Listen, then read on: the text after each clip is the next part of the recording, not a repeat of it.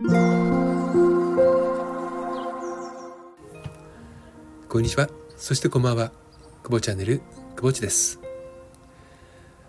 今日は10月の20日私の住んでる千葉県はねもうあったかいでしょう。なんかねあれまた夏になっちゃったのかなっていうぐらいね少しあの部屋の中にいるとね暑いですね。うん、あの風もねすごく強くてもともと千葉県って風強いんですけど、まあ、とにかく今日風強いですよね。うん。金木犀がねあのせっかく咲いていい匂いしてるのに全部吹き飛ばされそうな感じが、えー、しています。皆さんのお住まいの地域はいかがでしょうか？なんかねあの秋田県ではねもう熊が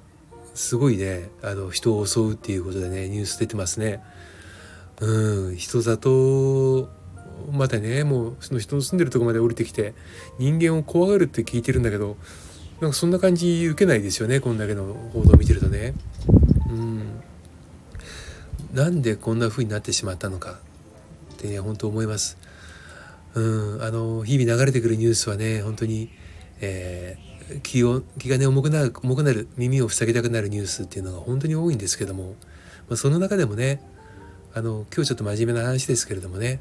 え、イスラエルとハマスのこの紛争の話についてね今日は話を皆さんにしたいななんて思ってはいるんです。イスラエルとハマス、ね、もともとはハマスのね、え奇襲攻撃から始まりました。それに対する応戦という形でイスラエル軍がね、え空爆を行って、え地上侵攻という、え形をね、今取るという話になっていますけれども、最初ね、皆さんちょっと考えていただきたいんですよ。最初のね、論調はどうだったか、ニュースの論調はどうだったかっていうと、奇襲攻撃をしたテロ組織ハマスでした。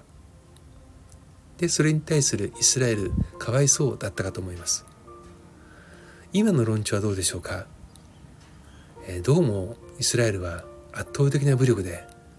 罪なきパレスチナ人を市民も含めて殺してるらしいよと。病院も爆撃したりして許せないよね。っていう論調をね皆さんも耳にしたことあるんではないかなと思います。はい。ニュースのねニュースバリューがあるものっていうのは何だ何でしょう？報道局がねこれはニュースバリューがあるな。私ね本当に思うんですよ。あの今ねその地上波を含めたマスコミが流すニュースとねネット社会に渦巻くニュース、まあ、いろんなニュースありますよ。で今まではネット社会のニュースは、まあ、モチベースが多かったですけども、まあ、フェイクニュースも多いよね。だから取捨選択大事だよね。っていった時代でした。今マスコミね地上波の方もフェイクニュース取り上げてますよね。うん。あの動画とかもねニュース動画なんかももう AI で簡単に作れてしまう。そういった時代です。とするとこれはニュースソースとしてね、えー、編集会議で取り上げるかどうか精査はされてるんだと思うんですがその精査をしている時にあのうずうずするようなねそのしっかりと裏を取ってこのここのソースをね出していいのかっていうのをね精査する前に他局に抜かれたくないっていう思いがね勝ったりする曲ってありませんか？っていうのが私の思いです。特にそのね、えー、弱者あ特に日本の場合は半眼美義ですから、えー、もう誰からもねえー、これはひどいよねかわいそうだよねと思うニュースをね、えー、全面的に流すそういった傾向があったりしませんか？私たちは日々たくさんの情報に接してます。その接している情報の中で皆さんはどういうふうにしてそのニュースの取捨選択をされてますか？ね目にした「おこれは」っていうショッキングなニュースを人に話してそれがもしフェイクニュースだった場合に恥をかくのはフェイクニュースを流した方ではなくてそれを信じたあなたです。私はね、あの、まあ、くぼっちもね、結構実はフェイクニュースに踊らされてね、恥をかいたこといっぱいありました。うん、なのでね、あの、特にそのニュースの背景というものをね、自分の頭でね、えー、ないなりにね考えるっていう習慣づけをね、えー、するようにしてます。何が正しくてではなくて全体的な今までの流れを考えたら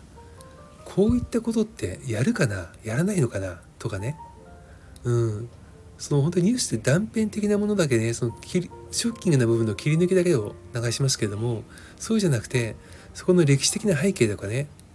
えっ、ー、ともう裏側ですよ。ニュースソースの裏側。そこまで理解した中でどうするかどう考えるか。それがね今求められてるんではないかなと本当思います。これからもまだね、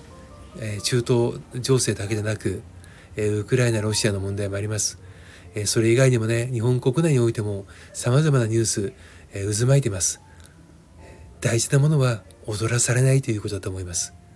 踊らされずに自分軸をしっかり持ってそして、えニュース流れてくる情報についてね疑ってかかってみる。これがねすごく大事なんではないかなと思います、え今日は、えこんな感じでお届けをしました。久保地でした。それではまた。Música